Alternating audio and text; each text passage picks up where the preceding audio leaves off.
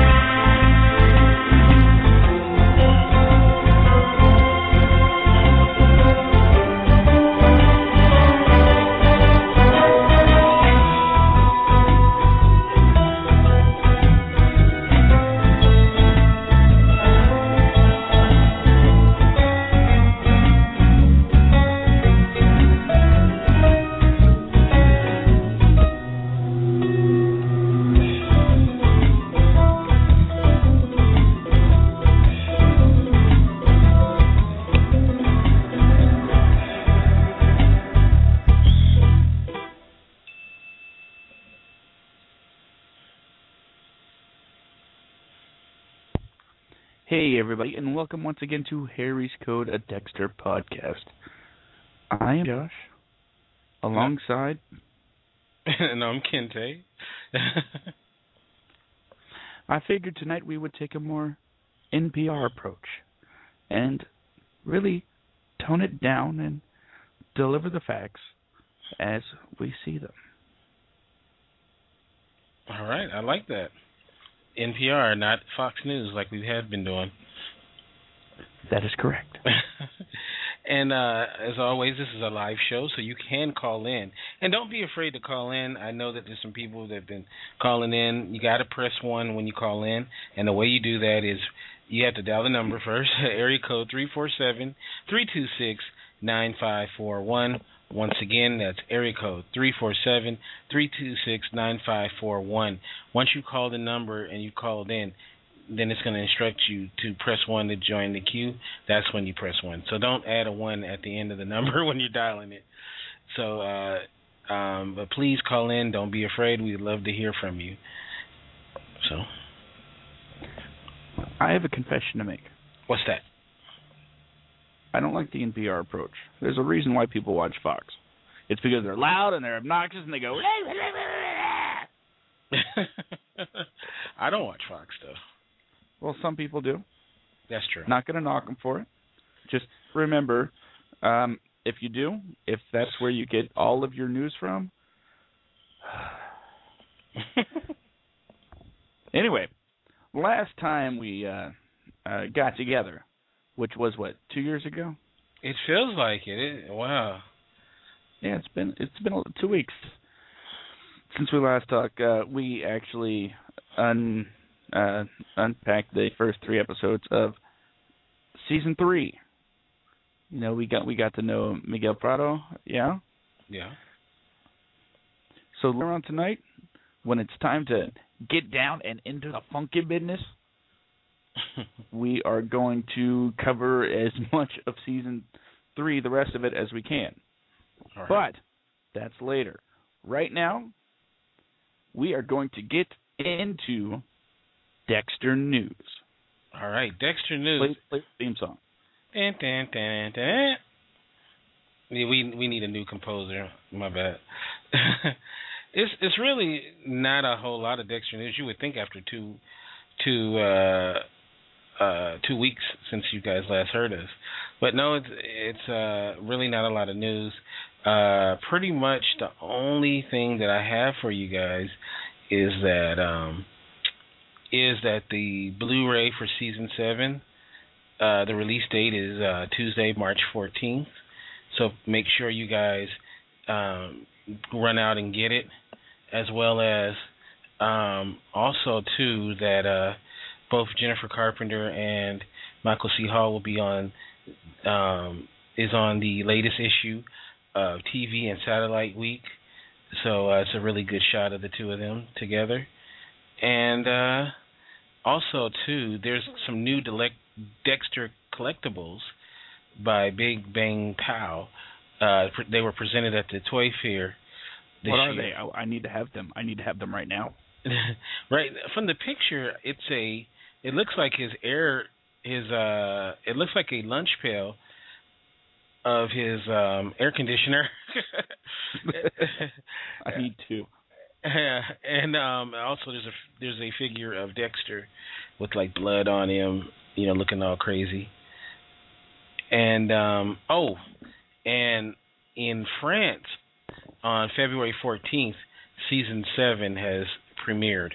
So have fun uh, our French uh, listening audience. Just it. be prepared for the next. Uh, you said the 14th, so it's two episodes in. Ten more weeks, Frenchies. oh my goodness, you're in for a ride. And is Frenchies bad? Is that is that considered uh, intolerant? I think so. I don't think they they like that. Well, I didn't call them frogs. Nah, they, they. You know what? I don't think you'll be able to be to go to France now. Well, let me scratch that off my bucket list. I wish I would have known that, you know, two minutes ago.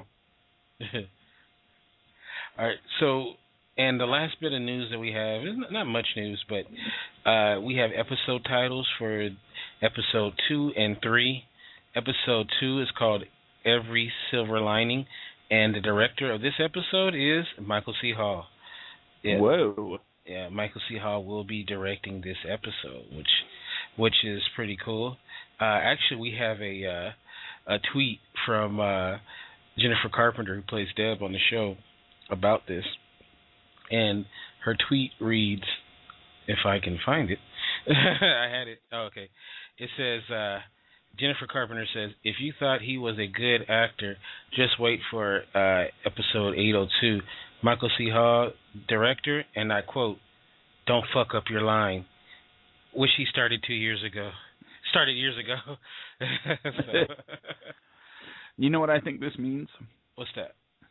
I think this means that Michael C. Hall might be going into a new direction as far as uh, his career. As an enforcer? Well, as a director. Don't fuck up your line. Because I mean, I mean, let's face it. Michael C. Hall in, in the world of entertainment is now synonymous with Dexter. So it's going to be difficult not to be that guy when people see him. Right. So why not start uh, doing some work behind the camera? Sounds good. Especially if he's good at it. right, right. If he sucks, don't continue on. But pretty much he's going to do a good job. I mean, directors, for the most part, uh, have the on television have a pretty, pretty good easy job. I hate to say that because the director of photography is pretty much like the director. I know some TV directors probably will shoot me for saying that, but it, you know, it's pretty much true. This is Michael C. Hall on the set of his first movie, uh, directing. Get your line right, or I'm putting you on the table. and then the handler comes up and says, "Michael, that's a six-year-old. This is a kids' film. Calm down. You're next." and uh, episode uh, three from this uh, se- uh, season eight is going to be called "What's Eating Dexter Morgan," which is I'm sure is a play off of "What's Eating Gilbert Grape," the movie. But, uh, there's going to be a mentally challenged person. yeah, pretty much. I think. Will Dexter have this issue where he has to decide whether he can kill someone with a mental handicap? Right. I wonder if that gets you off the table. I would certainly love to find out. hey, hey, guy, I know I killed people, but come on, help me out. Let me at the table. Oh, he's just messing up all our demographics. All right. So uh, with that being all the the uh, Dexter news for this week, hopefully we'll have some uh, some much more uh, stuff next week. I guess we can get to uh, continuing on with season three. So uh, where we left off at was episode four, uh, 28 overall, and that episode is entitled "All in the Family." He, you know what? I noticed that they love to do that, where they play off of some other movie or TV show. You know, there's a lot of uh, titles like that. Yeah. Especially in in this episode when it starts out with Dexter and Rita in front of the piano. Oh yeah. Yeah, and they're like, "All the way Glenn Miller plays." no, that didn't happen. Yeah. Uh, I, I don't want anybody freaking out, going, "What show are you watching?" well, quite clearly, All in the Family. Um, uh, directed by Keith Gordon, written by Adam Fierro, and it premiered October 19th, 2008. All right, so let's get into All in the Family. That starts out by the piano. All right, so we begin the episode with Rita deciding uh, if she should tell the kids that she's expecting, and uh, pretty much like Dexter uh, flubs that the, the deal, and he even tosses an in uh, um he uh, awkward, uh, awkward yeah marriage proposal to uh to Deb. I mean to Deb. no, that's not the seasons. I mean that was real life no. at that point. I think to Rita. I'm sorry, uh, to Rita, not his sister Deb. Uh, so uh, I guess we start there. Is uh, um, what did you think about whether or not they should she should tell they should tell the kids about the expecting? Well, naturally they should tell the kids that you know mommy's pregnant, but uh, when it happens, well the the the reception Dexter got wasn't as warm as he would hoped. Well, at first they're they're they're like I, I don't want to say happy, but maybe hopeful that this means hey everything's going to be okay. You know, mommy's got this nice guy and there's a baby on the way and and then Astor asks I, I believe it was Esther that asked, so are you guys going to get married? and that leaves the awkward moment and then Dexter with his you know, uh, yeah, yeah, with his awkward proposal we mentioned earlier, which did not make Astor happy, and in fact, she's like, I'm out. Not happy at all. That that teen girl. yeah, you can't keep teens uh, happy at all. So I mean, I don't know. This this just goes to the evolution of the relationship, you know. And at this point, you know, Dexter has so much on his mind that the his pending being a father, you know, I don't even know where that actually really ranks on his to do list. You know, of all the things that's going on. it, it doesn't really because we we just see him. He's like Freebo Prado oh oh. right. It's like, uh, yeah, fatherhood. Uh, I can't deal with that right now. I got, you know, I, you know. I can I can see him like him and Rita if if you know in a scene like this where um they're privately speaking about the baby and she's like, you know, we should we should have a discussion about this eventually, and he's like, yeah, eventually. We got nine months, right? eight months later, okay, are you ready to talk about this? mm-hmm. Like, no, just hold up my leg so I can push. All right, so the so uh, Dexter and Rita are attending uh, a party at the Prado place, And uh this is where Rita tells Dexter that she married her last husband, you know, the one that uh Dexter uh had put in prison and was ultimately murdered. Uh um she, married her last husband because of pregnancy and that she didn't want to make the mistake again because she wants to marry out of love, not just because obligation to her being pregnant. So once again, you know, this is her trying to give him an out if he see if he'll take it. And uh, you know, which is which is a good thing to do because I mean, you know, she's went through that once before. I mean, you know, she she doesn't want to do it again, huh? Yeah, it's not not really a good idea to. I mean, it's bad enough she believes that he's a forget it, um, recovering. Uh, that she believes he had some sort of affair. That she believes that he has done all of these awful things, but somehow manages to turn back around. Do you know why he turns back around? Because he didn't do any of those awful things. right. No, he did more awful things, but letting her believe this was much easier. Right.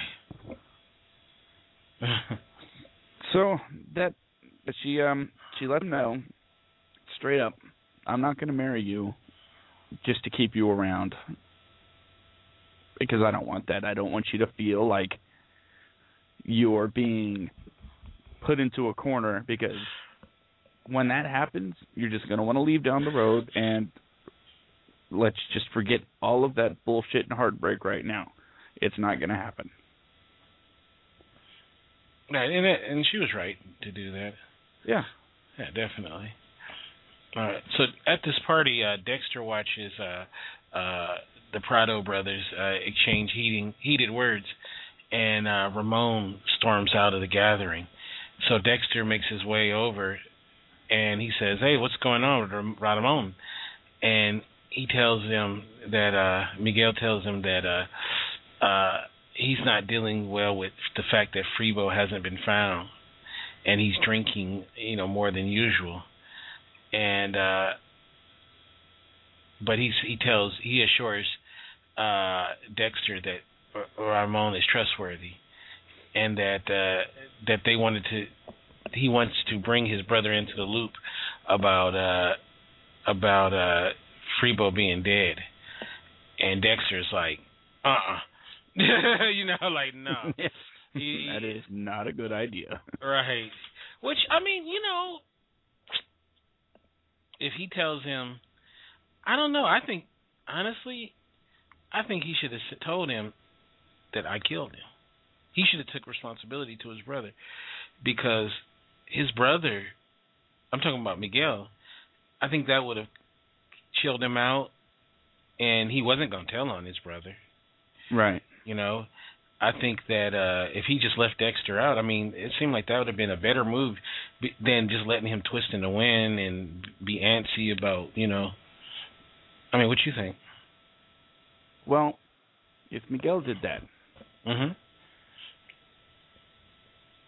it it would be difficult to pin it on Dexter if something went wrong.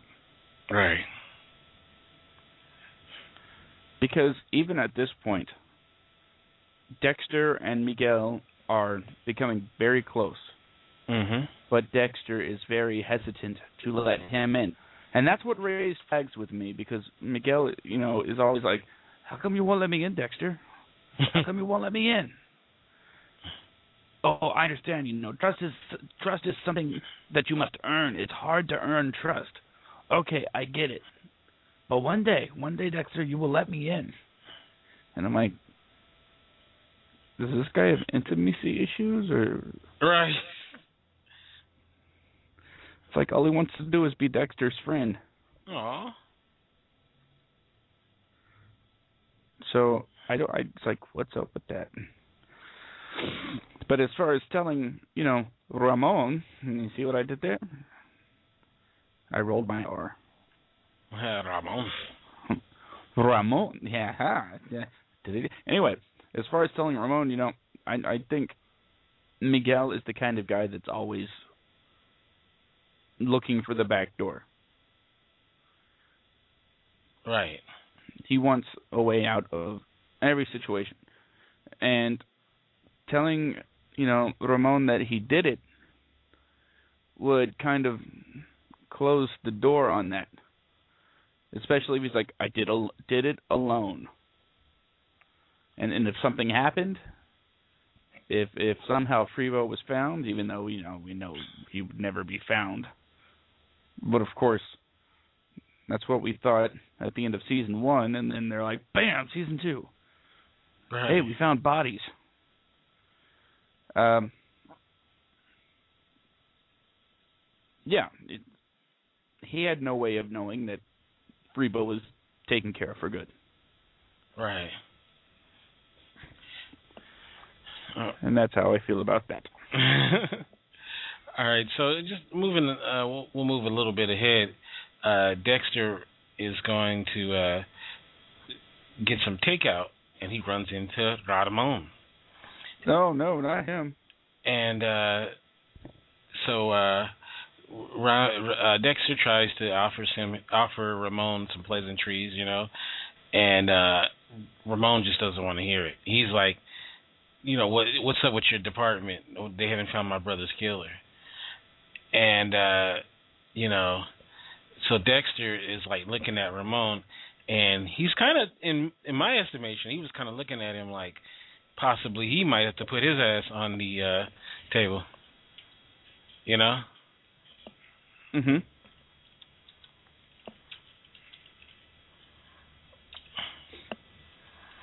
Yeah, you know, so I don't know. Did you ever think that that could be a Did you ever think, think that he would think about doing that? No, honestly, Mhm. uh, season three, episode four, not even uh, didn't even cross my mind. Um, on the other hand, if this happened, oh, I don't know, a year later, I'd say yeah. But we're not on that season. right. So yeah, uh, the real the real funny thing is Dexter trying to be cordial. It's like what? Is he taking this role of friend kind of seriously? Right. So many so many things up in the air. Even though, you know, we get the asides about, uh, you know, how Dexter really feels. Right. but just seeing him seeing him act that way is just eerie. I, so Dexter has the uh the run in with Ramon mhm. and then we go to um Um, we go to uh, Angel, uh, Angel, uh, Angel Batista. Um, Angel Batista is at a uh, a um, hotel room, and he with a hooker. And uh, he's picking up a hooker, and, and we got to note that Angel has gone through a divorce. Uh, you know, he's kind of lonely, so you know he doesn't get to see his kids. doesn't get to see his kids. So he picks up a hooker and takes her back to a hotel. And right as he's about to go for uh, Yeah. to get the He's cash going out, for his wallet. his badge pops out, which every hooker must love that, right? What he And- did is a cop.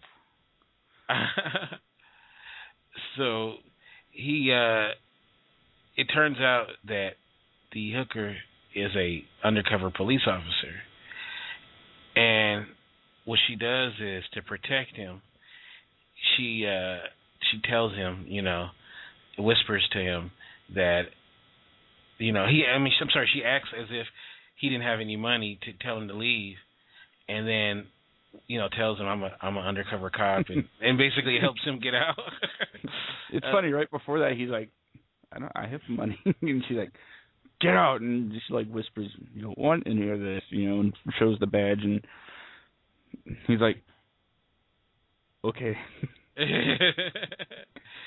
so he's actually able to get out of that situation. So, uh, and before we uh, get, we'll just continue ahead to that and then go back, you know, to the the scene. Um, so uh, the undercover hooker comes to Angel's office like the next day and tells him that she should have she should have busted him, but the the department couldn't, you know, uh, take Didn't another handle Yeah. yeah.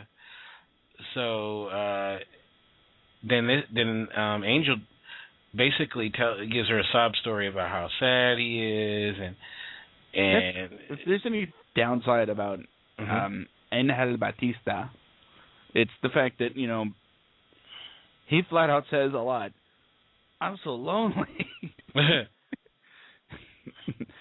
that is, it's just like, dude, you got to set.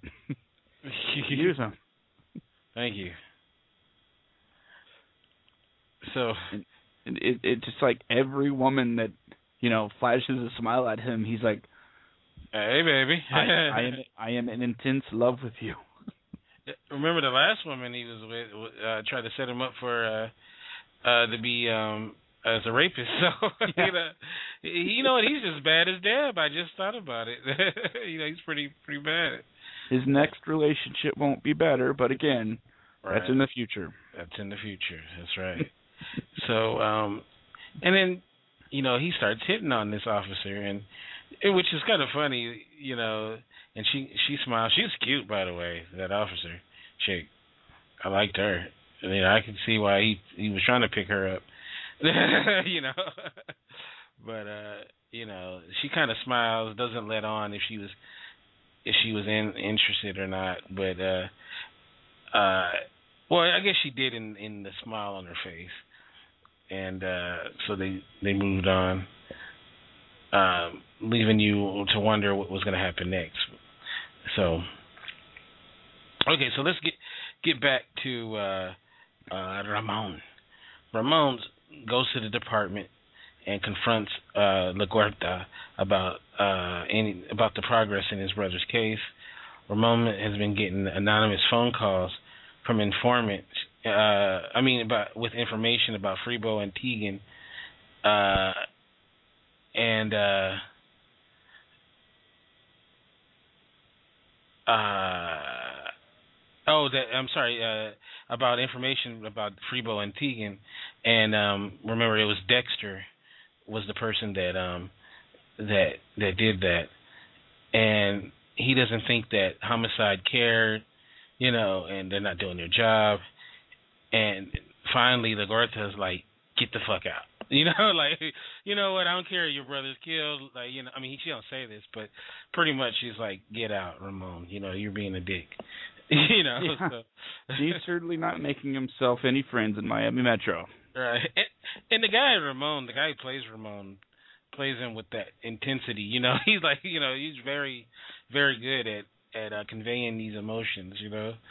So, oh yeah, Yeah, that actor's great, you know. So busting in all pissed off.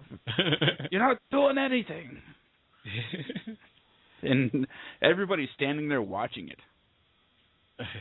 LaGuerta, you know, this is one of the seasons where I know you're a big fan. uh-huh. I'm a big fan of the actress that plays her. Mm-hmm.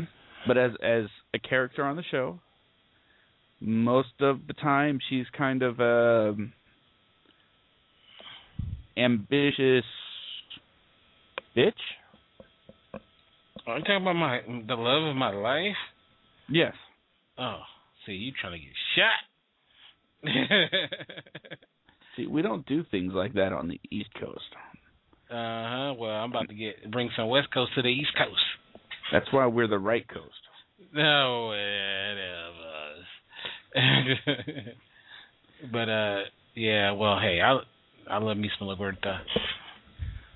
But I was gonna say that during this season she comes off as totally likable. She has her moments. That's right. She's consoling, she's confused, she's at at one point vulnerable and it's funny. uh, Once again, it's one of those things where if she just had one piece of the puzzle, none of this, you know, she she could just put it all together and be like, I get it now. Like for instance, if she knew Freebo was dead, bam, all issues are resolved. Right. Not even, she didn't even have she doesn't even have to know who did it. If she knew Freebo was dead, she'd be like, okay, cross that one off the board. Mission successful. You know, you got the ADA's uh, little brother avenged and whatnot, and uh, we're good. Mhm. Unless you think there would actually be this full uh, blown investigation into um, the murderer of an ADA's little brother. We got to find the killer's killer. No, not so much. They did him a favor. But uh, do you recall uh, what else was going on behind the scenes in this episode? yeah, there was the the cheeky hind uh ordeal. It was like the beginning of that. Yes, because a witness came forward and said, and it was uh, the defense attorney for Cheeky Hines, who will play a bigger part in the season, uh, said somebody had come forward to exonerate her client, and Miguel Prado wasn't checking up on this because he believed for sure he had the right person. Mhm.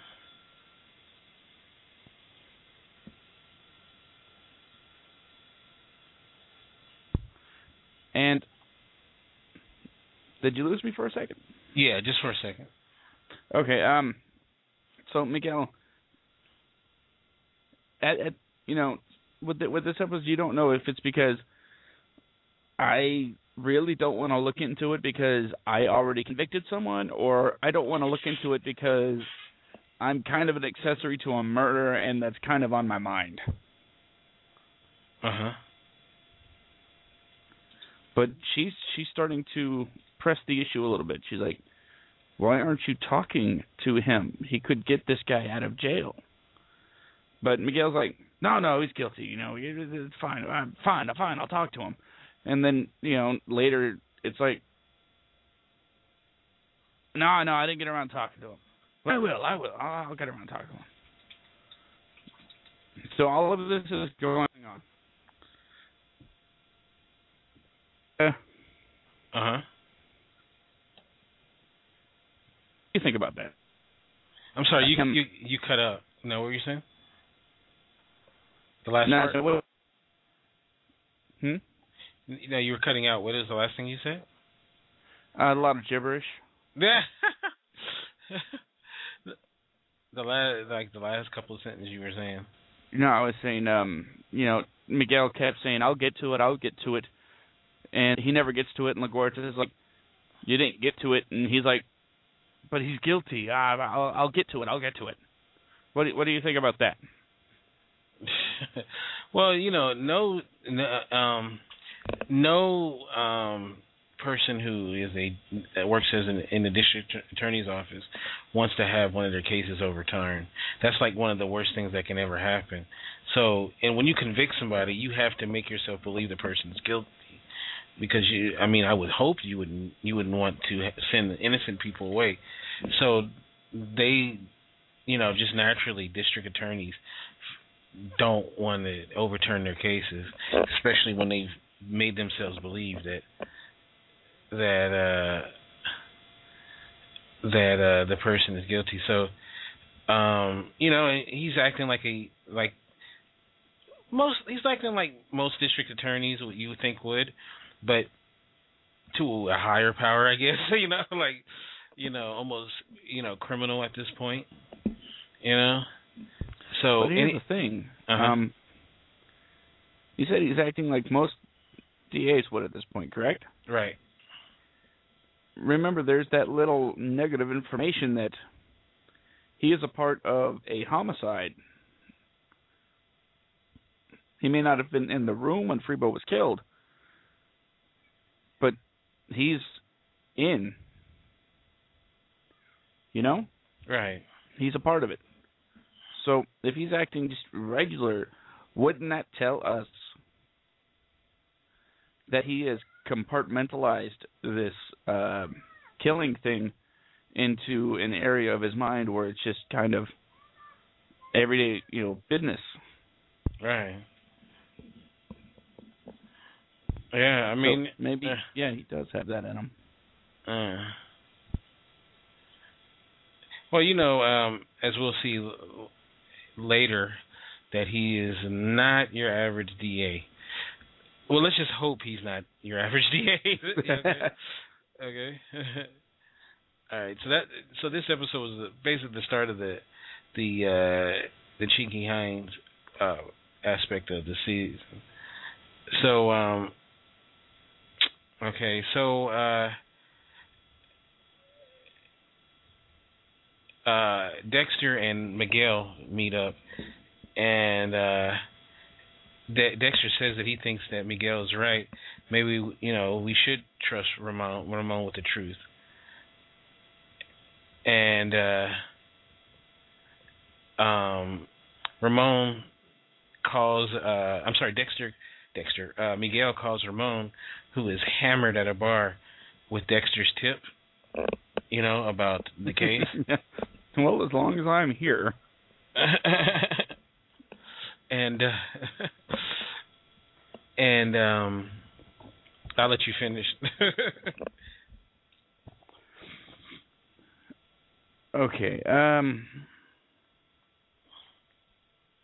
No, you go ahead. Okay. So Dexter and Miguel show up there, where a belligerent uh, Ramon yells at the both of them, eventually shoves Dexter. Dexter walks out and tells the bouncer uh, Ramon has put his hands on a woman and, and he thinks he saw a gun. This leads to Ramon taking a swing at the bouncer and is then uh, been restrained by uh, Miguel. I mean, uh, he's restrained while while uh, Miguel is looking at all of this. So this pretty much proves that uh, no, he, we can't trust him at all, uh, which was totally set up by Dexter. You know, like to show him that he is a loose cannon, and we can't, you know, trust him. So uh, I think Miguel pretty much understands it after this incident. So, uh, which you know it's was jacked up because it's totally manipulated by Dexter. So you know, so uh, um. And so, they have a nice little talk about this on the beach. Right. Well, you know, basically Miguel tells him that Ramon simply can't be trusted with how Freebo died. And uh, Miguel says that Dexter is now the only person he can trust. So let's uh, let's wrap up this episode real quick. Um, mhm. uh, at the end of the the show, uh, Dexter shows up at Rita's place um, and starts, you know, doing the not quite tearful, but he does what Dexter does when it comes to trying to be human. He uh, fakes as much as he can and puts a little bit of truth into it. Mhm. And he uh, he gives a uh, a good proposal. You know, with everybody watching, the kids and all, you know. And this seemed to meet uh, Astor's approval Oh. because um, the only thing missing was, you know, her giving Dexter the wink and the gun, like, you know, like you nailed it, stepdaddy. And uh Rita's like, Yes, I will marry you. Or she says, We will marry you. She says, We will marry you. That that seems to be a very odd form of me, but I I and and before you call up and say no, no, it meant that. blah, blah, blah, blah." Yes, I understand. She's saying that Rita is accepting for herself and her children the fact that Dexter is going to be a full and legal member of the family. Yay. I understand this. You know what? Come on, did you cry? Of course not. It was just dusty in the room, that's all. oh. Alright. So, So then we go t- next to um episode, episode 5. yeah, which is 29 overall. Turning Biminese is the name of the title, which They love puns. which is I'm sure a reference to the song "I'm Turning Japanese." You know, you know that song from the '80s, "Turning Japanese." That's really think so. That one. Song about masturbation. Directed by uh, Marco Siega, written by Tim uh, Schlattman, and it, the original air date was October 26, 2008. So, Turning Biminese starts off uh, um, with uh, Dexter and uh, and Renita. Renita. oh God. That'd be a totally different show.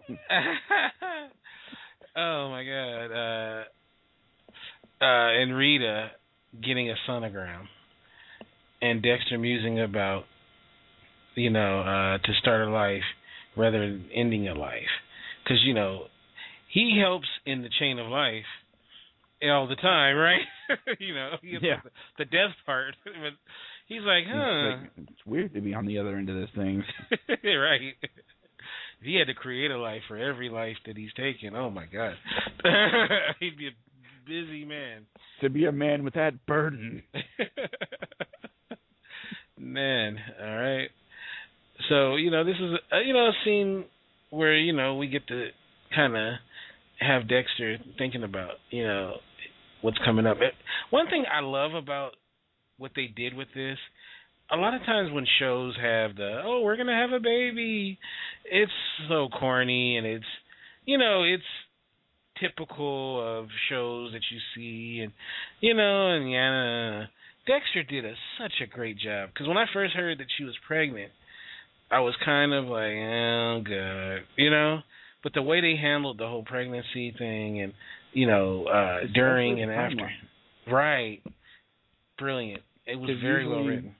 Television pregnancies, you know, it all leads up to okay, we got to rush to the hospital. It's time. Or what did uh, I Love Lucy say? The time is now, or something like that. Um, and by the way, nobody did it better than I Love Lucy as far as the comical uh, rush to the hospital. Just saying. Um, but yeah, uh, I'm going to give a little bit of a bit of a spoiler, Mhm. if that's okay. Um, one thing you will not see in this season or the next is anybody being born. you see a lot of people dying but not being born. Although I think that would have been a fun scene to watch. Like, um, if someone's like, "Yeah, that's a lot of blood," and Dexter's like, "Uh, sure, whatever." you call that a lot of blood? Okay. I'm gonna show you a lot of blood there. So I think that that, that would have been hilarious. Most fathers faint in their first time. Uh, should I faint? no, yeah, as a as a bullshit faint. But he has the cover though. He's a, a blood expert, so. yeah, that that's the perfect bucket, gallons. That, that was my uh, that was my Dexter uh, falling, feigning, fake fa- feigning uh, sound. Well, they you know do the sonogram thing, and as I said uh, when we were doing the teaser for this season, um, Dexter has a friend, and that he's uh, you know starting to to really climb into the friendship role with in Miguel. So what do they do? Well, they play golf, of course. It's Miami. and you know Miguel Prado is a government official, So naturally, well, where else are you going to find a government official? Uh, whorehouse. Uh, They they already did that in the last episode. Oh, that's right. That's right. So you know, it would be kind of silly to go back to the same place over and over again. So they're on the golf course, and um, you know, even even when I watched this the first time, I was like, "What?" Because Miguel starts telling Dexter about um, a man that murdered his wife. You know, for a second time. Not not he didn't murder the same woman twice. No, he gets married twice, and both of his wives mysteriously wind up dead, and you know his defense team gets him off every time. hey, I want to hire them. so um, you know, it it just comes up casually in conversation, but it made me go. It's kind of an odd topic to just throw out there. Raised a flag for me. How about you?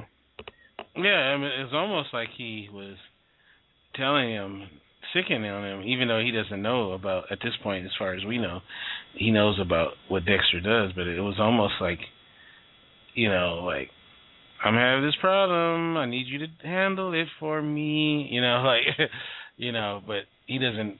At this point, he doesn't know anything.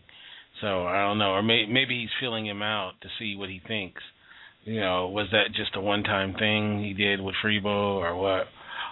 So, you know, maybe he knows about his dark passenger in some roundabout way. We don't know. So I, uh, yeah. So, um, Dexter, um, basically decides to. uh uh, oh, I'm sorry. Real quick, there was a scene where Dexter and and Miguel and and uh uh Miguel's wife and Rita, they were all at the the golf. What what do you call it? Golf restaurant or whatever. At a restaurant. The nineteenth hole. Yeah, there you go. Thank you. Yeah, that's a good memory. And basically, uh the ladies uh are suggesting to Dexter that he needs to get rid of his apartment after they get married.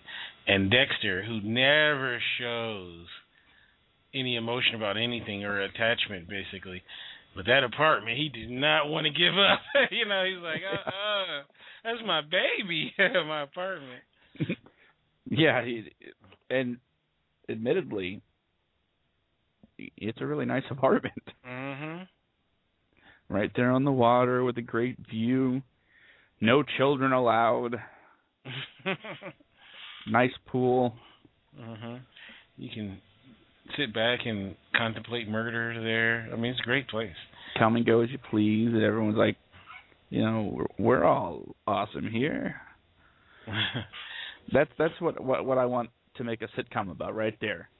Everybody else that lives in Dexter's apartment. I can only imagine all the characters there would be. Hey, there's that creepy forensics guy again.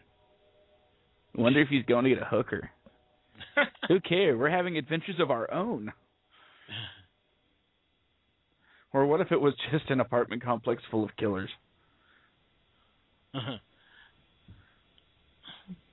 so, and also too, we should make note that Dexter eventually made back to his apartment to look up uh Prado's uh Miguel Prado's uh, wife killer guy, Ethan Ta Turner, and uh he has this daydream about uh you know of of, of his father um Harry and about uh the nature of marriage and whatnot. So I'll, I'll let you talk about that.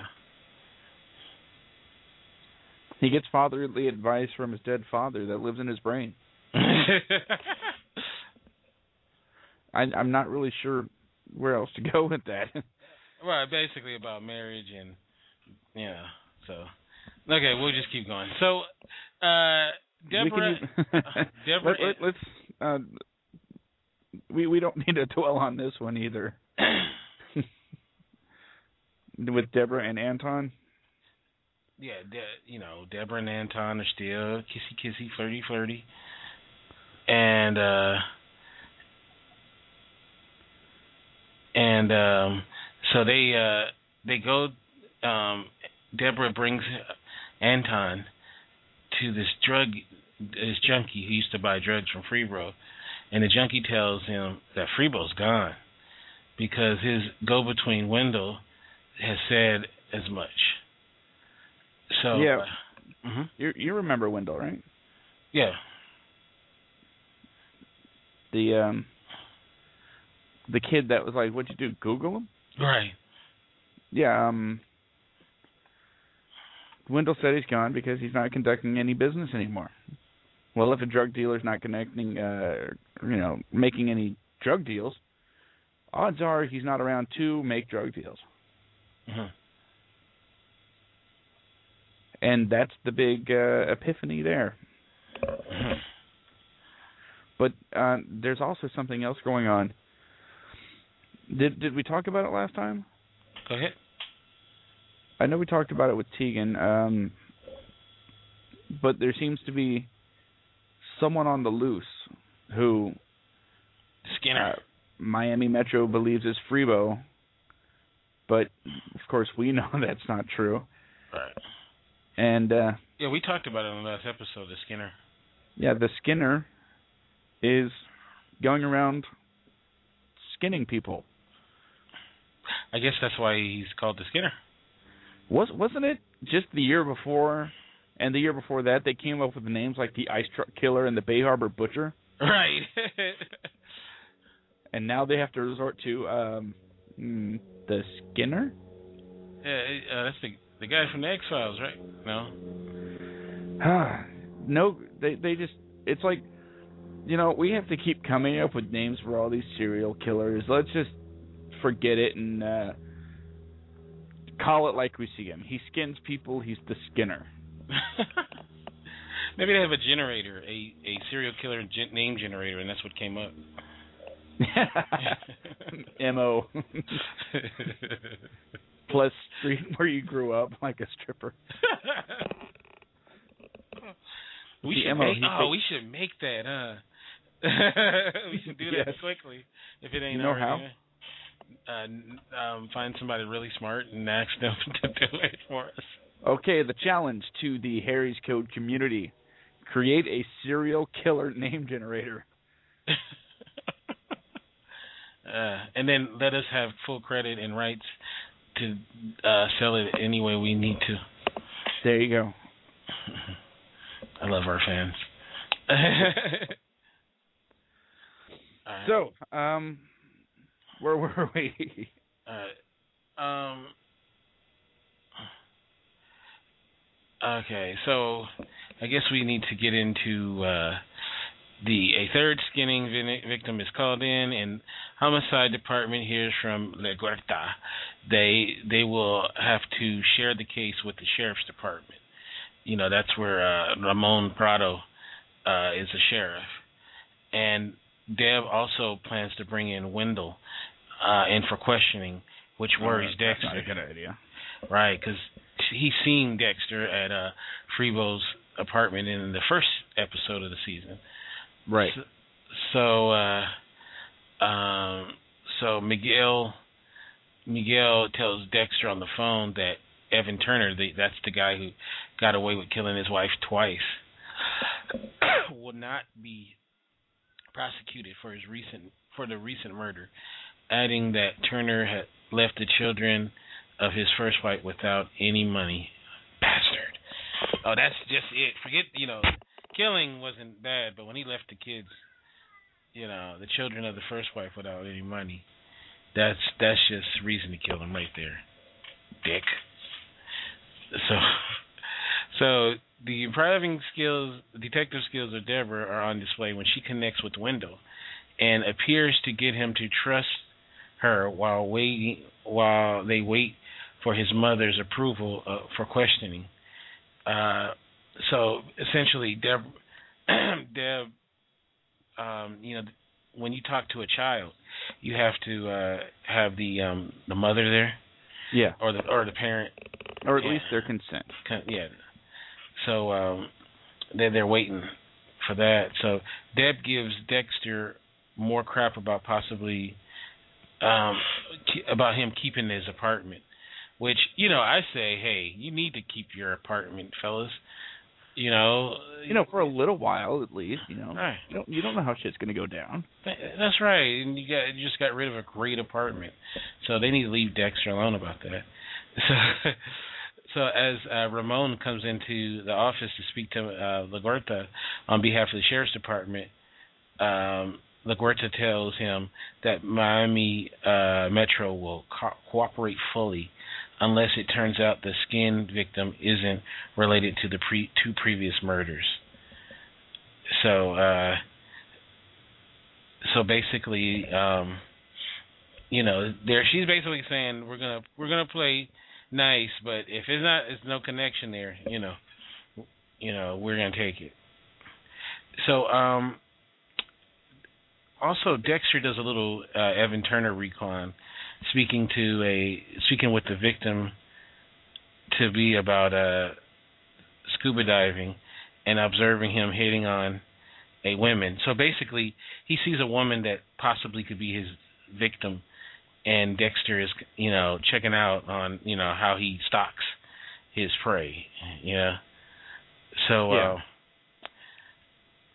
and uh so after being recent and well dressed for the past few episodes and an emotional Masuka uh uh tells Angel and Deborah that his feelings have been hurt by the department's lack of interest in his recently published journal article. So for a while, Masuka Masuka has been very proud that he he was able to write a um, a publish an article in this journal, and he gave it you know gave it to everybody in the precinct because he's real proud of it, and yeah. pretty much people ignore it. And I think he even found some in the trash can, right? Yeah. Yeah, you know, so you know, and usually Masuka is more, you know, laid back and joking, but he's you know, he takes this very serious. So uh so um how do you how do you think they handle that Masuka's uh you know I thought well for one, seeing him all prim and proper was kind of unnerving.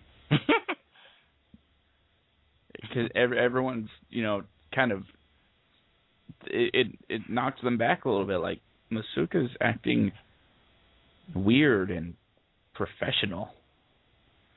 Mm-hmm. What's up with that? You know, and he eventually tells him, you know, you guys hurt my feelings, and I I put so much hard work into this, and and and nobody cares. What am I to you guys? Just what? And I think they just took for granted that you know, Masuka was their resident perv that didn't feel anything, and uh, and he certainly didn't take his job seriously. He just did it very well, that kind of thing. but we found out that not only does he take his job seriously, he does it because he cares. The the perv thing is just who he is, and he's not afraid to hide it. You know the actor that plays him comes off a lot like Masuka, and it, you know he's not doesn't seem to be far from his character. I'm just saying. I, I like his laugh. Yeah. that was my impression. That was good. That was pretty good, man. Thank you. Thank you very much. So uh Deb finds out from Quinn that Wendell's mother would not give consent for the, the questioning because once she found out Freebo was involved, she was like, "Hell no." so you can't blame Mama for that protecting. Like, her. isn't this the guy you're looking for? You know, because he killed all those people. isn't he your suspect? And you want my son to finger him? well, I don't think she wanted him to finger him. that would that would make Masuka go. I couldn't do it again. But yeah, right. I mean, honestly, I can't blame her. I wouldn't let my kid. It's like uh these people are winding up dead. Uh you you have it on the news that you're looking for them. Yeah, we don't want any part of that. so you know it it's mm, it's especially with this certain uh, homicide uh, detective group. No, not at all. So uh, I, I was perfectly cool with her saying no. Deborah, of course, was pissed because they're you know she was like we have the connection, blah blah blah. But at the same time, you know, right after all this happens, um, Angel uh meets up with somebody. Who was that? Yeah, he meets up with the undercover cop that almost busted him for soliciting a prostitute, and he, you know, asks her out for a date, and she turns him down, but you can really tell that she's interested. You know, she's playing a little hard to get. And and did I mention she's pretty hot? Right. You might have. Um, he he asked her, you know, do you eat? And she's like, you know, I don't date cops or something like that. Um, but eventually she's like, look, if I ever get hungry, I'll call you. And that was uh, and that was that. And uh, in the meantime, Ramon talks to the department about re-interviewing uh, uh, some of their uh, witnesses, mhm. And Masuka just jumps in there, all professional, like there's no need. And you're like, why? Because your case and our cases aren't related. This is why. And everyone's like, yeah, Masuka, yeah. And Ramon's like, grr, rats. Because he, he really wanted, you know, to to have a piece on his uh, brother's uh, killer's case. Alright. But um, Masuka becomes the big hero, you know, for the moment, and at the same time, you know, uh, he's like, uh, I, I wish I remembered exactly what he said, but uh, at that point in time, Mhm. he reverted back to old Masuka, Right. Yeah. For a moment. And um, you know, you hear he's back, you know, that kind of thing. Right. So that happens, and then um, our favorite serial killer is deciding to go on a cruise. Yeah. It, he wants to join up with with old Turner, their Evan Turner, the wife killer, and uh he has a, day, a daydream about you know balancing killing and his marriage, you know. So you know, which is tough, you know, because you know, being married and being a full fledged uh, serial killer, it has to be hard. Just being one of those must be difficult. I'm I'm in my personal life, I am a husband, I am a father, and I'm also a full-time student. That you supposed to say serial killer.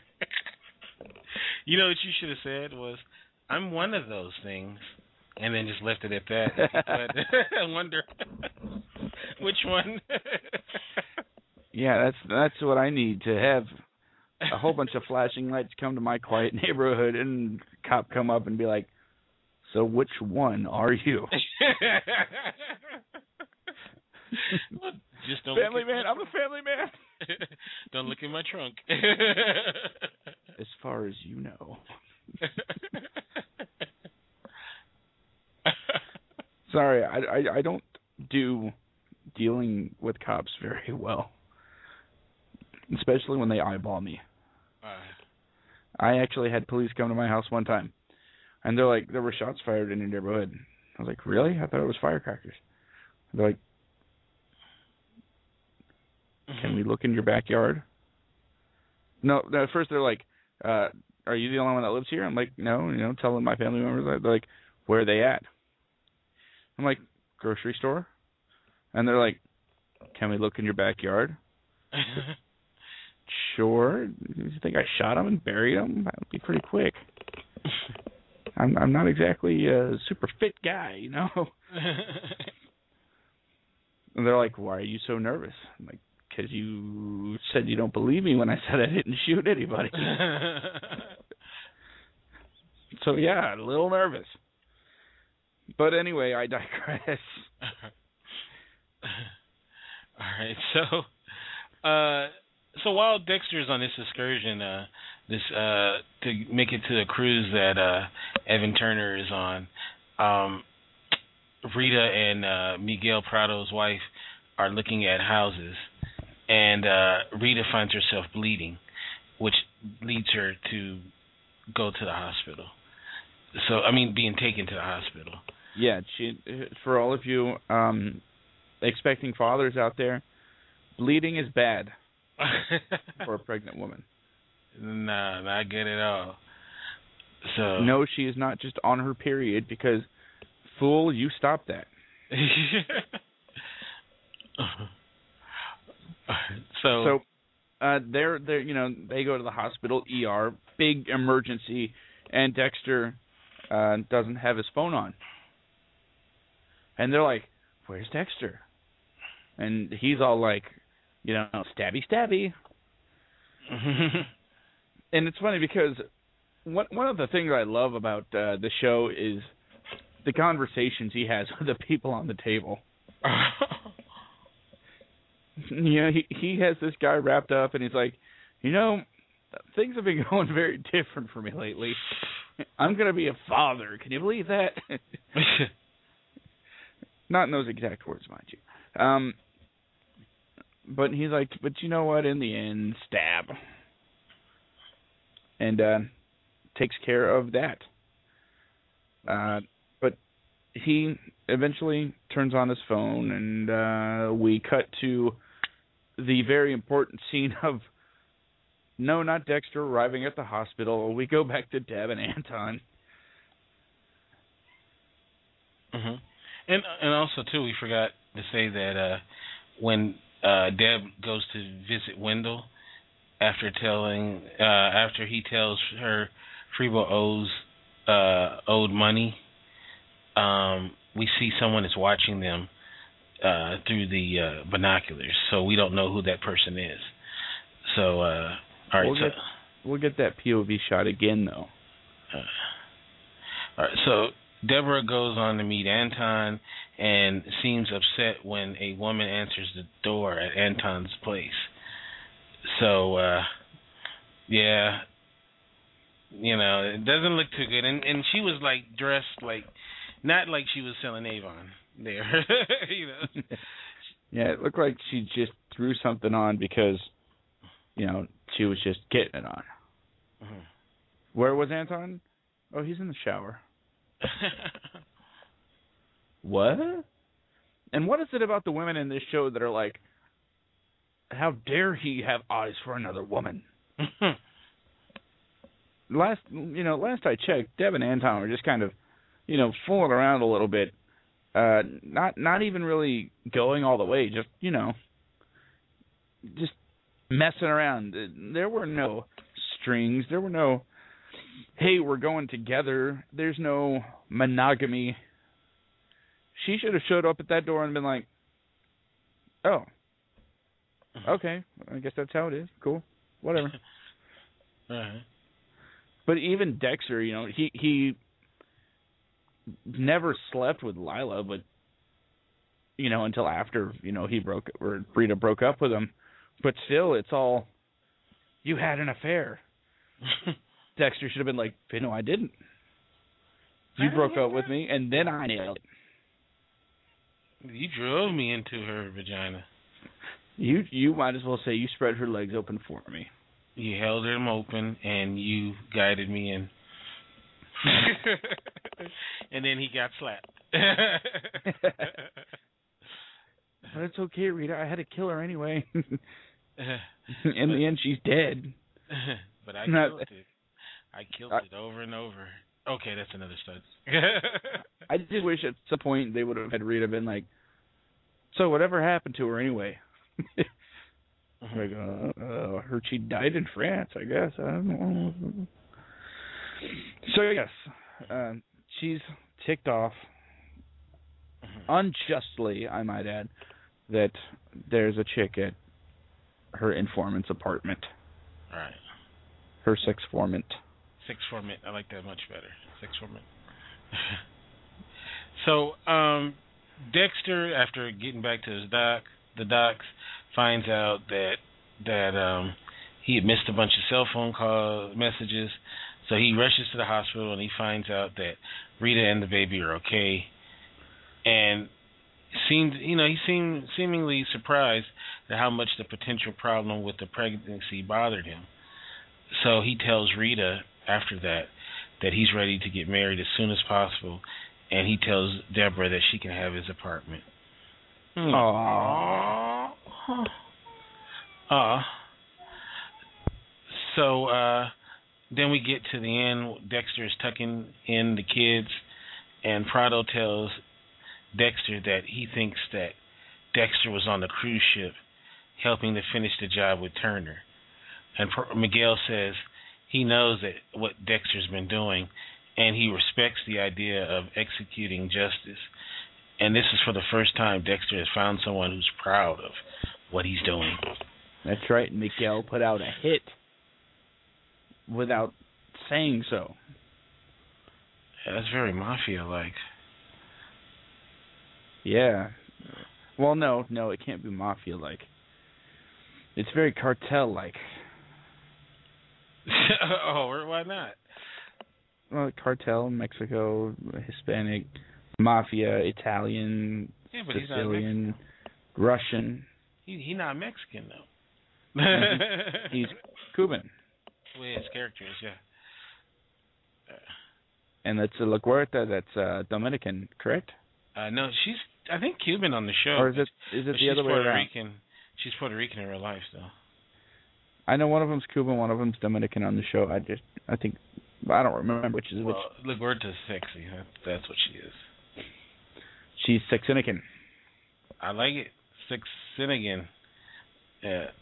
Uh, I don't know if I've said on the show that I, I, have a thing for LaGuerta. Have I said that? Uh, not in the last five minutes. Oh, okay, okay. All right, I'm start sounding like a broken record. All right, so uh every show needs a theme, sir, and yours is "I Want to Fuck with Guerta." Pretty much. Um. All right, so episode six, which is thirty overall, is Si se pueda. Now, Si se pueda. Si se pueda. Yes, we can. Uh, during um, the 2008 uh, um, election, President Obama uh, uh, had a use "Yes, we can" as his uh, his uh, mantra or his uh, his campaign's uh, catchphrase. And Yep. uh, Governor of New Mexico, uh, what's his name, Richardson, uh, that he he was the one I think that started saying "Si se pueda." So this was kind of a a, a play on on that because this was 2008. So uh, It was November second, two thousand eight. that's right. So Oh, on November second, two thousand eight. What day did that fall on? that that was uh, actually two days before it aired. Two days before The President election? Obama, yeah, won. So yeah, and it was directed by Ernest Dickerson and written by the great Charles H. Uh, Elgie. Who's uh, they both been around forever doing stuff. Great, both of them are great. Little known fact: hmm uh, the um, presidential uh, slogan was actually um, taken from uh, Bob the Builder.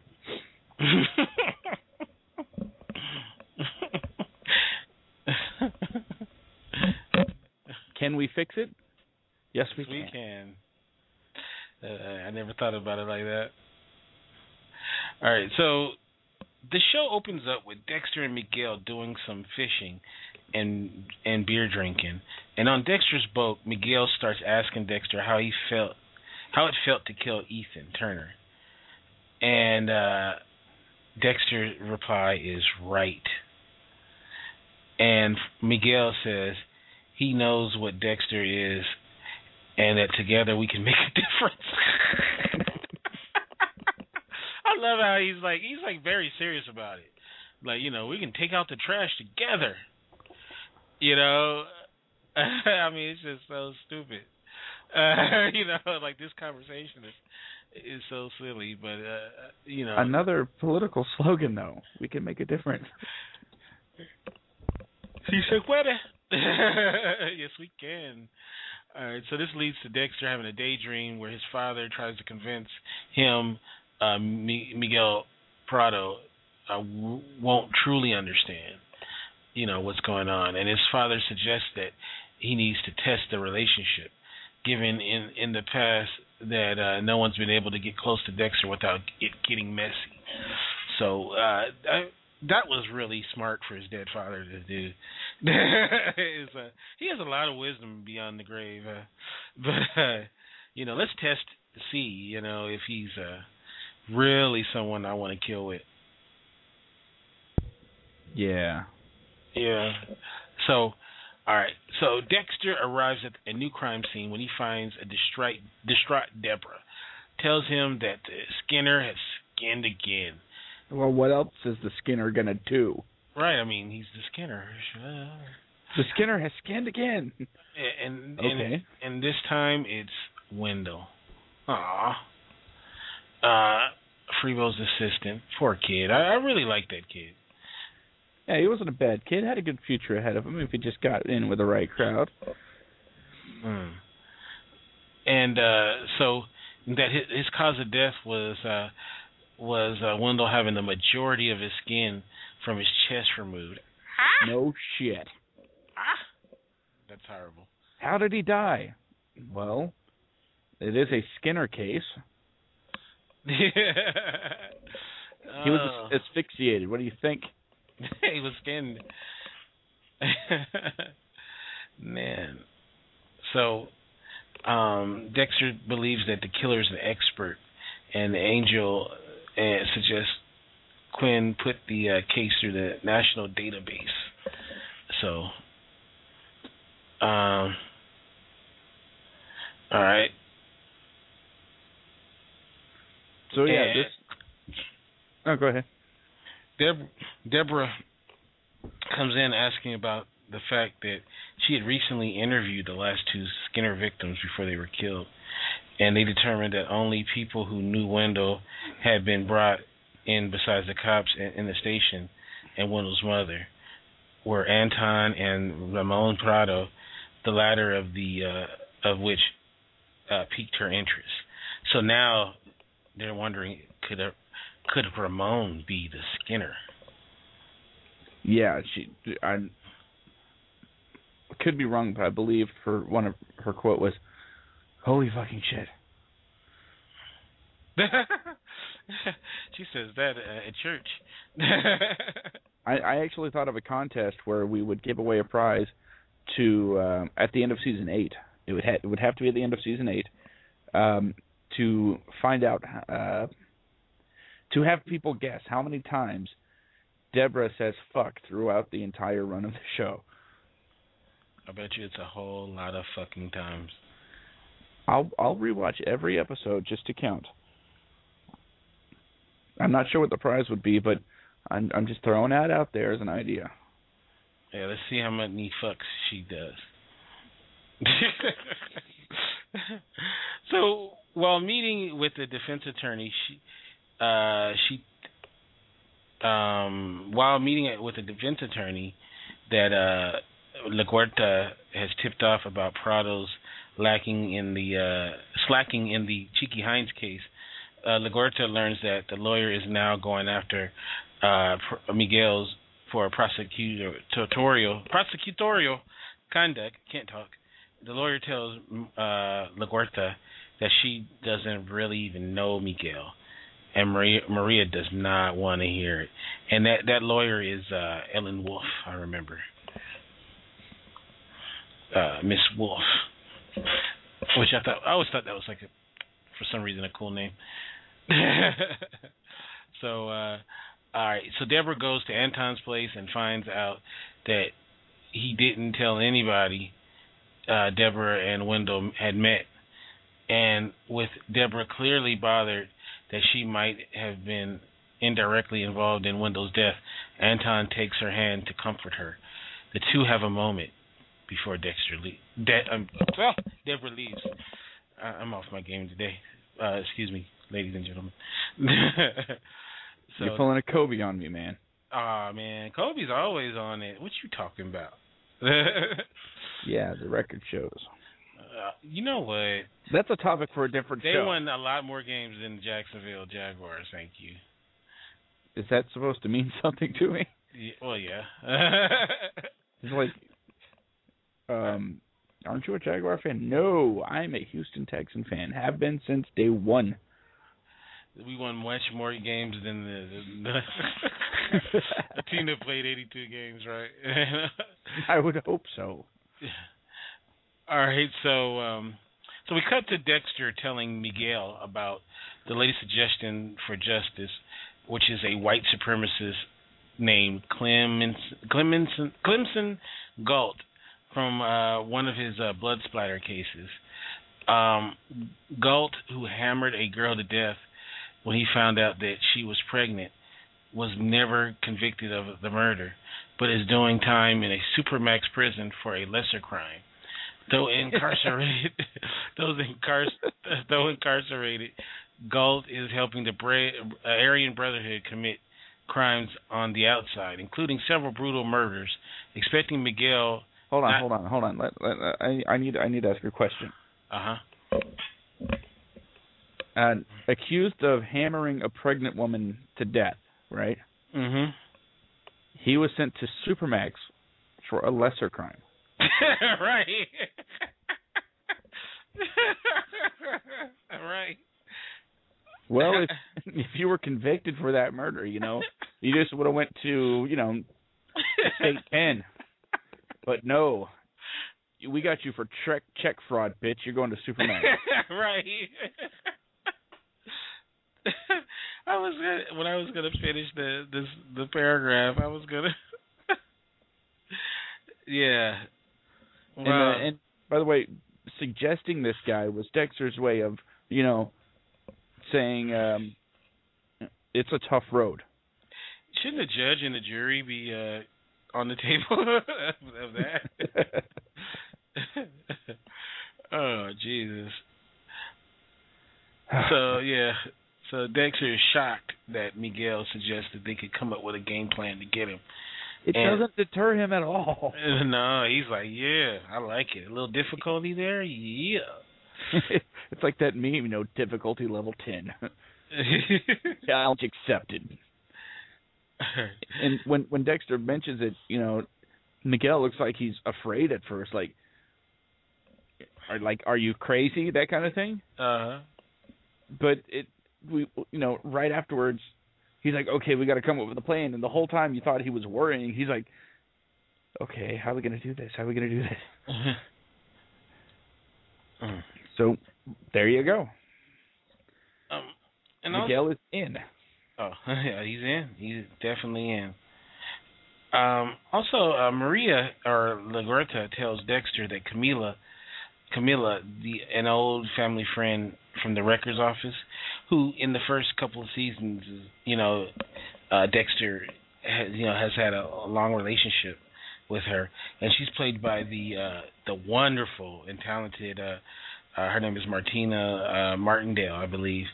She's a fantastic actress, um, and uh, he uh, tells her. I mean, uh, LaGuerta tells her that she's in the hospital and she has lung cancer. So Oh man. Yeah, not not a good thing. So uh you know, and Dexter who's a person who's never really uh shows much emotion, um, you know, seems to be saddened by this news. So Yeah, it's it's one of the few old family friends that is still around. uh Someone that knew his father. So and as well as uh Angel Batista again is turned down by a um uh Detective Gianna, uh the the vice cop that uh almost busted him for uh you, you know I have to say that's probably not a good place to meet a chick when she's almost busting you for soliciting a prostitute. I, what what mind goes? Oh, I'm gonna ask this officer out. Well, how about this? If she says yes, after all of that, after his heartfelt confession of having a lonely life, and and I I love it um, that uh, every time you know somebody brings it up, not you know nobody knows about it, mind you, but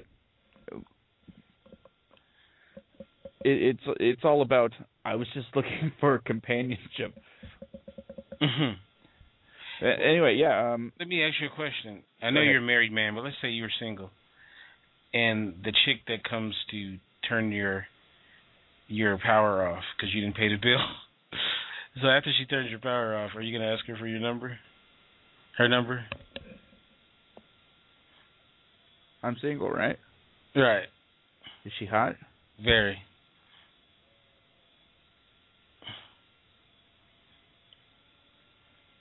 Uh, I don't know. That's kind of different. Don't you think? I'm just saying. Because- it's just a it's an awkward way to meet somebody for the first time. I'm here to cut your power off because you cheap bastard didn't pay your bill.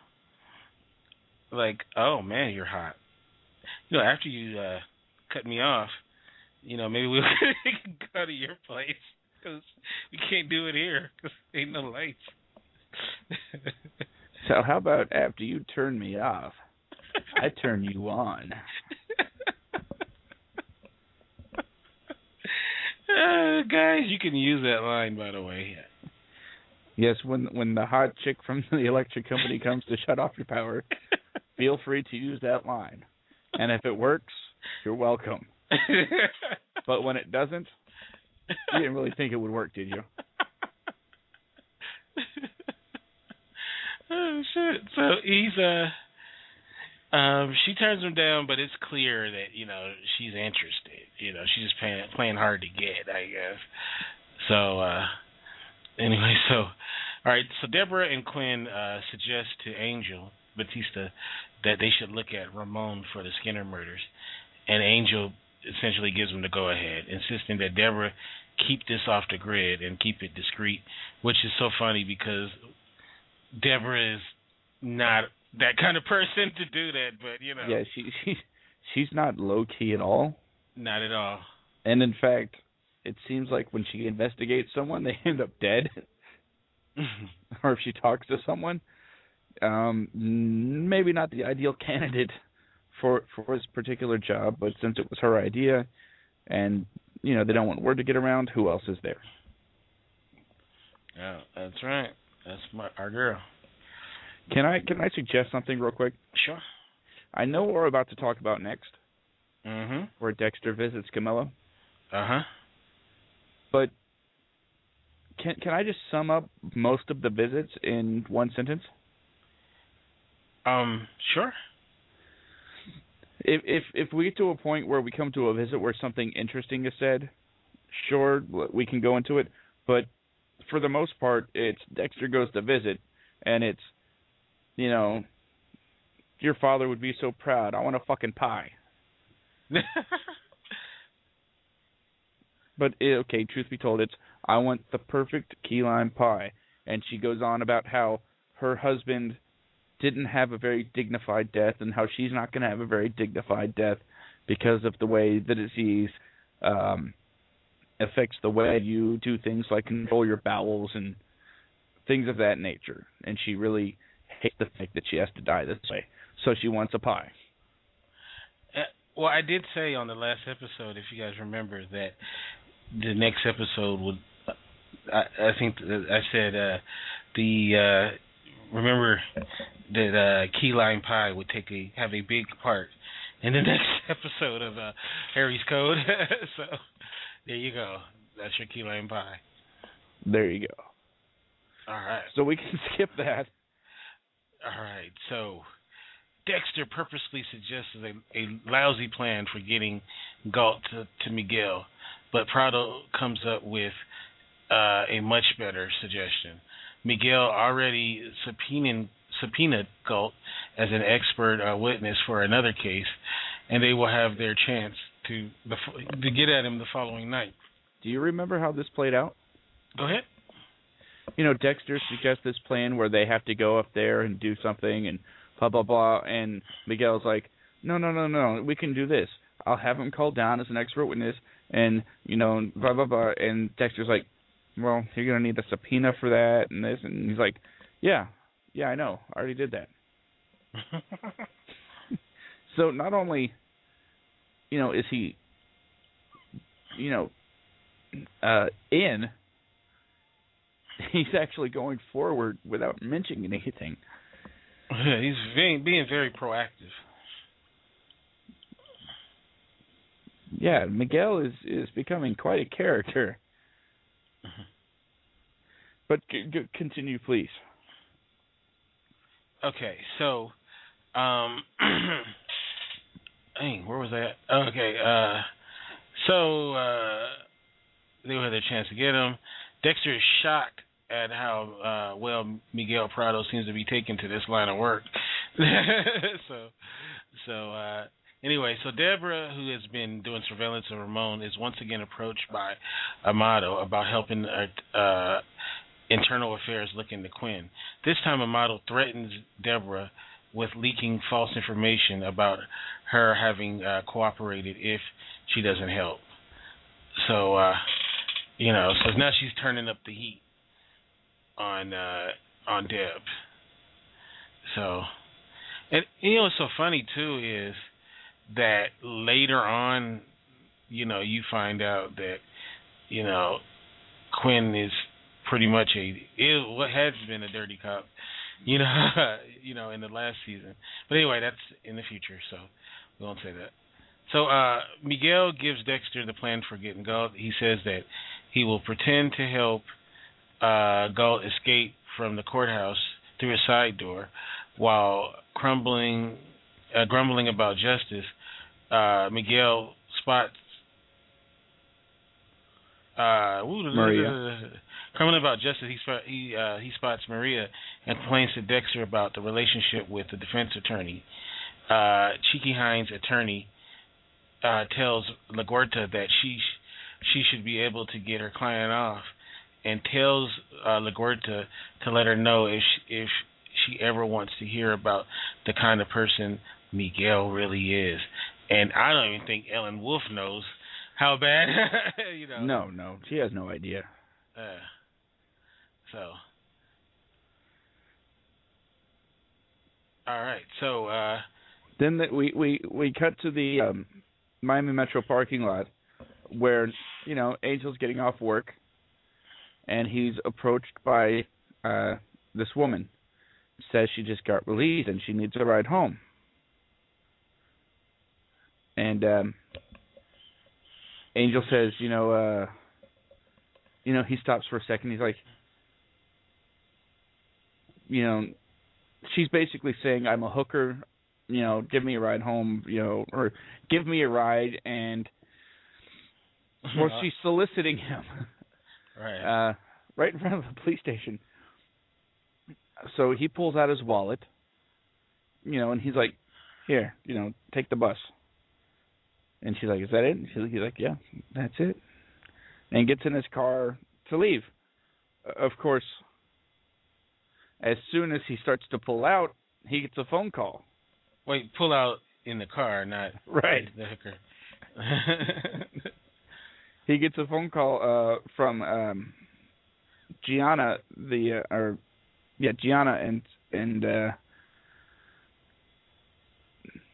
she's like, yeah, we can have dinner now. And of course, what they're trying to say is, she sent in one of her coworkers to see if he would take the bait, see what kind of guy he is, if he was telling the truth about, you know, I don't normally do this, you know. Right. So um yeah, she uh the, he he gets the date because he turned down a hooker. Like good for you, but you said. I think and every woman should do that actually to test out their man. Um, honestly, between you, me, and our uh, listening universe. Uh huh. When I was dating my wife, she did that to me. Not with the hooker, mind you, Oh, that's what to say. Wow. but you know, like having someone call up the house to see if you know I would chat with them and be like, "Hey, what's up?" Mm. I'm not that guy though. Yeah. She told you she was like a blonde. You said, "Oh no, I like redheads." That's not even funny to joke about. I'm not a fan of redheads. like, oh, you're a brunette? Hell yeah. No, no. And for me, it's like, hello. No, she's not here. Bye. Aw. I, if I don't have, I, first of all, if I'm, you know, seeing somebody, I'm not the one that's like, hey, how you doing? You know, just in case this doesn't work out, you know, that kind of thing. Mhm. And second of all, I I don't like talking on the phone. Period. You're lucky I'm here tonight. But anyway, uh, after the test, uh, we'll make this really short. Dexter brings a pie and it's shit. well, the the pie isn't shit, but according to Camila, it's shit. Right. So, and and also too, real quick, Rita tells Dexter that she plans to take uh, a uh, a job offer that uh, Miguel Prado's wife Seal had offered her, and she she told uh she shared with uh Dex Dexter that uh Seal has said that Miguel is a complete wreck at home. Uh and this was uh you know you know maybe this was pre-murder you know nerves or something like that. So, you know, Dexter is taking a mental note about that. So anyway, so Miguel meets with Galt, the uh, redhead, the uh, redhead, the racist scumbag, and you know he toss, you know he toss out some racist taunts to Miguel, and Miguel then makes him believe that the Aryan Brotherhood has threatened to have to help him uh escape. Yeah, he's like, once you get out, you tell your brotherhood to leave my family alone. so, so uh, Prado slips a key to uh, Galt and leaves, and then um, there's a snafu. However, and uh, Galt escapes, and Miguel is unable to prevent a guard from being uh, from entering the holding cell. So, pretending to be a fellow Aryan Brotherhood, Dexter meets with Galt outside of the building. Hello, brother. Yeah, this is funny as hell. Just as they're walking from the scene, sirens are about to uh, sound as Galt is discovered missing. Dexter, uh, Dexter knocks uh, Galt out with an injection, and uh, he says the funny line. What he, he says something like, "That's mighty white of you." yeah. oh shit, that was funny. Those were the exact words. Dexter's like, "That's mighty white of you," and knocked him out. and and so he's got this passed out murderer that just escaped from jail right next to him. The place is going on lockdown, and he's you know basically forced to hide behind a car as guards start searching the garage, and he he he's wondering, you know, you know, can I trust Miguel? Right. which to me is not a good time to be wondering that, um, because um, Harry had been telling him, you know, he's going to turn on you. He's going to turn on you, and when the alarm sounded, uh, well, that didn't help. So this is um, where we find out is Miguel in or out, because he has he he he can make everything go away right now just by saying, "I know. Look in the garage. Look over. You know." You know, and and really get his own ass out of water, become a hero, blah blah blah. And Dexter's sitting there like, "What's going on?" And Harry's like, "He's not coming." And then Miguel pulls up next to him and says, "Get in." And um, you know, they get into the car and hide. And Miguel drives up to the guard at the gate and he's like, "I'm gonna, you know, I'm gonna drive around outside and see if I see anything." And and the guard's like, "Okay." And there's no, hold on, let me see if he's in the car first. let me see if he's got a gun on you or something. No, it's just whatever you say, sir. And and, And- remember those those officers were Hispanic and they seemed to look up to him. You know, remember they kind of had a little hero worship there with uh, Miguel. Very much so. All right, so they were like anything he said, you know, he would have done. They would have done. So, all right, so uh, Prado, uh, Miguel Prado takes Dexter and Galt to Dexter's car, telling him to wait at the pre prearranged stash house. All right, so now we cut to uh, Deborah tailing Ramon, and he observes him attack a man and shove him into the trunk of his car, which is never good. Uh, she calls Quinn, and the, the, the two of them watch Ramon torching one of Freebo's former hemp suppliers. They see Ramon release the man, proving that he's not the Skinner. So Wait, d- wait, it, it really says hemp suppliers? Yeah, yeah, it does. so uh Deborah and Quinn uh go down to the station and tell Maria or LaGuerta that they've discreetly uh uh arrested Ramon for kidnapping and falsely imprisoning imprisonment and Angel uh backs them up and tells and and Quinn and Deborah gives uh full credit for handling the situation well. Deborah tells Quinn about uh, Amado's inquiries, and you know that's the woman that's trying to get him on uh, on um, uh, she's with the uh, Internal Affairs Department, and and a lot of the reason why I think Deborah tells him at this point is because um, she has a level of trust with him with this whole Ramon thing. So she, Yeah. you know, and she never really did want to give it, you know, tell him. So, um, and he tells her a story that they have history, and that the situation is a personal vendetta. So he, so you know, he kind of leaves it like that. Yeah, he's like, she wants the dick, and I said no. and, and by the way, Amado, did I mention that she was hot? She's pretty hot too. The uh, internal internal affairs chick. They have some of the sexiest officers at this. I want to check out. You know what? I need to look on Miami Metro and see if they're really as hot as this TV show. Know what Can you? you do that? Yeah, I wonder if they have like the. You know, they should have a calendar if they look as good as on the TV show, right? so, all right. So we cut to Dexter with Galt on the slab, uh, firing off some, you know, clever uh, pre-killing trash talk. He's doing his Dexter thing. and then you know they they kind of cut back between Dexter preparing to kill Galt and Miguel arriving to meet him, and just as uh, Dexter begins to plunge the knife into Galt, we see Miguel arriving at a empty location. Dexter has taken Galt elsewhere, so he can commit the crime by himself. And essentially, you know, we hear Dexter's inner monologue and we hear that Dexter will give Prado a made-up story about changing the plan, and that he's really not ready to share the, this final moment with anybody else.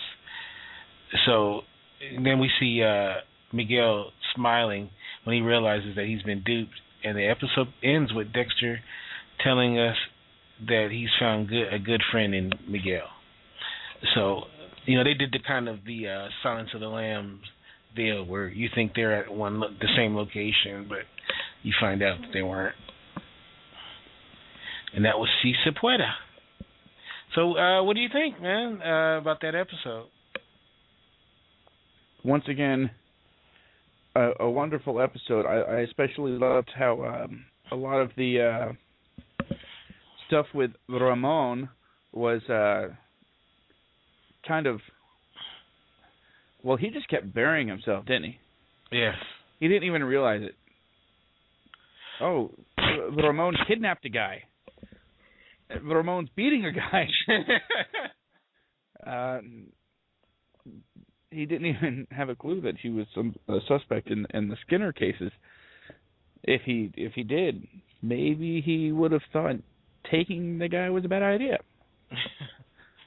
um, but I especially liked, uh, you know, Dexter's not a guy known for his one-liners, but that's mighty wide of you. It's fucking hilarious. You you know what? I'm gonna have to find that audio clip and play that on the next show, just because that shit was so funny. I, I I remember that even from you know today. You know, that's one of my favorite lines from Dexter. And then also too, it's the the episode where he calls in the fake tip as like a junkie or something. That was pretty funny too. where he has that little crackhead, you know, that's his crackhead impersonation or whatever. Uh, so another, Another one of mine is uh, favorite lines. It comes from season seven. Oh, wait here, and I'll go get my stash. yeah. We'll go get my stash. yeah. that, uh, that Dexter is just it, it it's it's not that he's breaking character when he does this, but the fact that he goes into like some other realm where he somehow manages to blend in so awkwardly just by saying a few very awful lines. yeah. And they were all like, "Yeah, we're gonna give you a threesome now." That, is funny. I don't want to think about that right now. What do you want to think of, man? I want to think about what we're gonna do next week.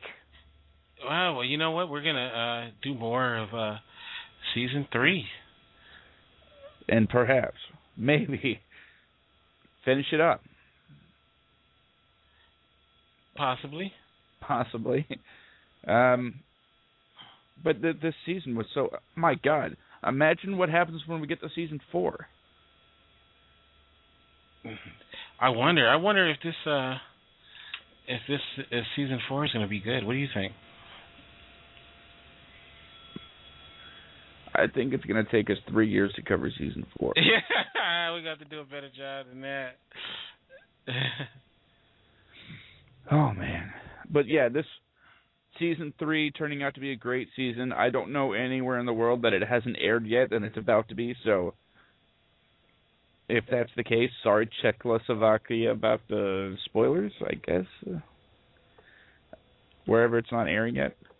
yeah, I, it seems like every week we have a new place that's just now getting uh, Dexter. So, uh, or at least uh, the last season. So, I, I I think our goal is to uh maybe somebody that's curious about Dexter hears a show and they're like, okay, I have to watch, and then I can you know listen along to these guys talk about the season I'm watching, so they can grasp where we are in the timeline, and of course become diehard Dexter fans in the process.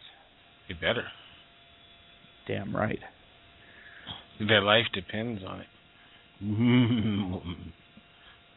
Well, that is going to wrap up Harry's Code this week. Um, for for those of you that don't know, Kente and I do other things as well. Uh, we we talk about a lot more than Dexter on the old internets. Kente, I believe. Um, well, let's just do this. Uh, you know, day by day. Monday, I believe you have something on the air, something about this show, uh, zombies or something like that. No, yeah, not a Rob Zombie, but uh, uh, actual zombies. Uh, me and Bahia Juma, we d- we do a little show called Talking Walkers, the Walking Dead podcast, where we uh, recap the TV series The Walking Dead, um, and that's every Monday at 6 p.m. Pacific, 9 Eastern. Um, and on uh, Wednesdays, Wednesdays, you tune into Raya at www.spreaker.com slash Ramsey, no, slash user slash Ramsey, that's R-A, double M-Z, double E, R-A-M-M-Z-E-E. You tune into there at 8 o'clock, and you will hear me with The Wingman Show, a podcast about anything and everything Hollywood, movies, television, where we talk about who's doing what in Hollywood, not who's doing who. So none of that gossip TMZ garbage. What you're going to hear about is who is getting what role and what director uh, shouldn't have won the Oscar. also, after that, starting this coming Wednesday. You hear that, Kente? Uh huh. Did you hear what I just said? This coming Wednesday. Did you hear the words that came out of my mouth? I did. This Wednesday, for those that are uh, are not initiated into Raya Radio, the ladies are back. The ladies' room. It is. It's kind of like the View, except with real people. Ooh.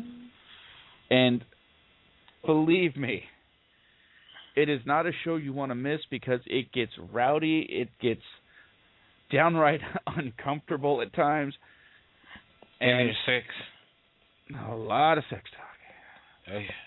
So if you want to hear a bunch of women talking about sex and how to live life and just everything, the ladies' room, Wednesday nights, eight thirty, Raya Radio. But then after that show, that's why it's called the Wednesday night block. You know, Mhm. We have just kicking it with Ramsey. And on that show, you will hear myself. You will hear The Rock Kente. We we have to make sure we say all three words, The Rock Kente. Otherwise, you know, WWE likes to sue. Um, you will also hear the main man Ramsey, the talented Mr. Keith. Not Mr. Uh, Ripley. No, no, not not not Ric Flair. We I don't want to get sued by him either. And man, this week it was it was just banging. Eight people on the show. Um, my goodness, it it was rowdy. But that is the Wednesday night lineup. Raya Radio, Spreaker.com slash user slash Ramsey, which takes us to Thursday night, sir.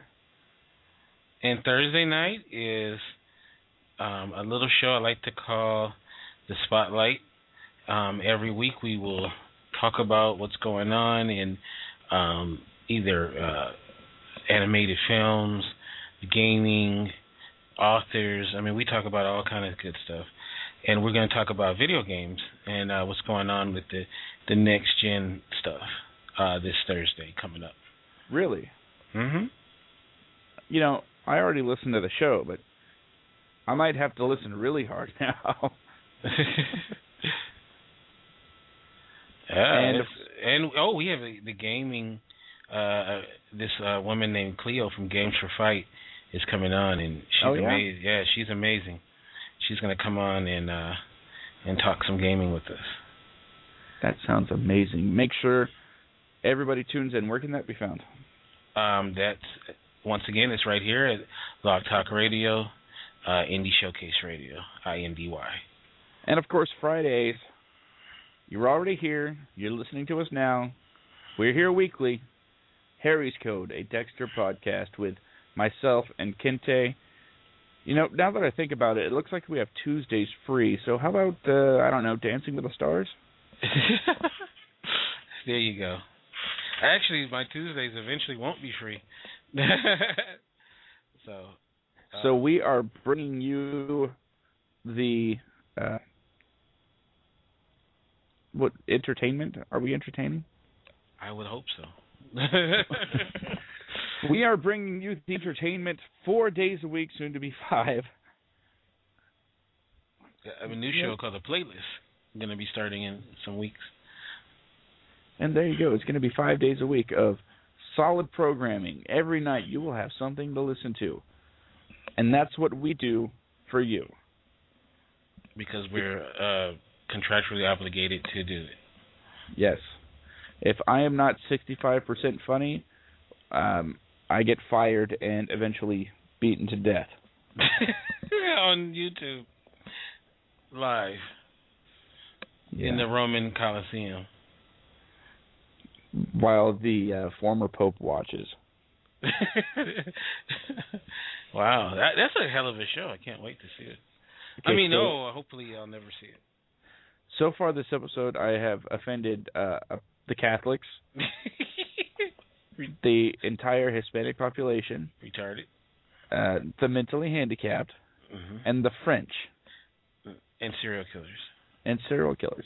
It's a good thing the Canadians don't have fucking internet or screwed. you know what? We can talk about the Amish. They ain't listening. It's okay, so let's add Canadians and Amish to that list of insulted.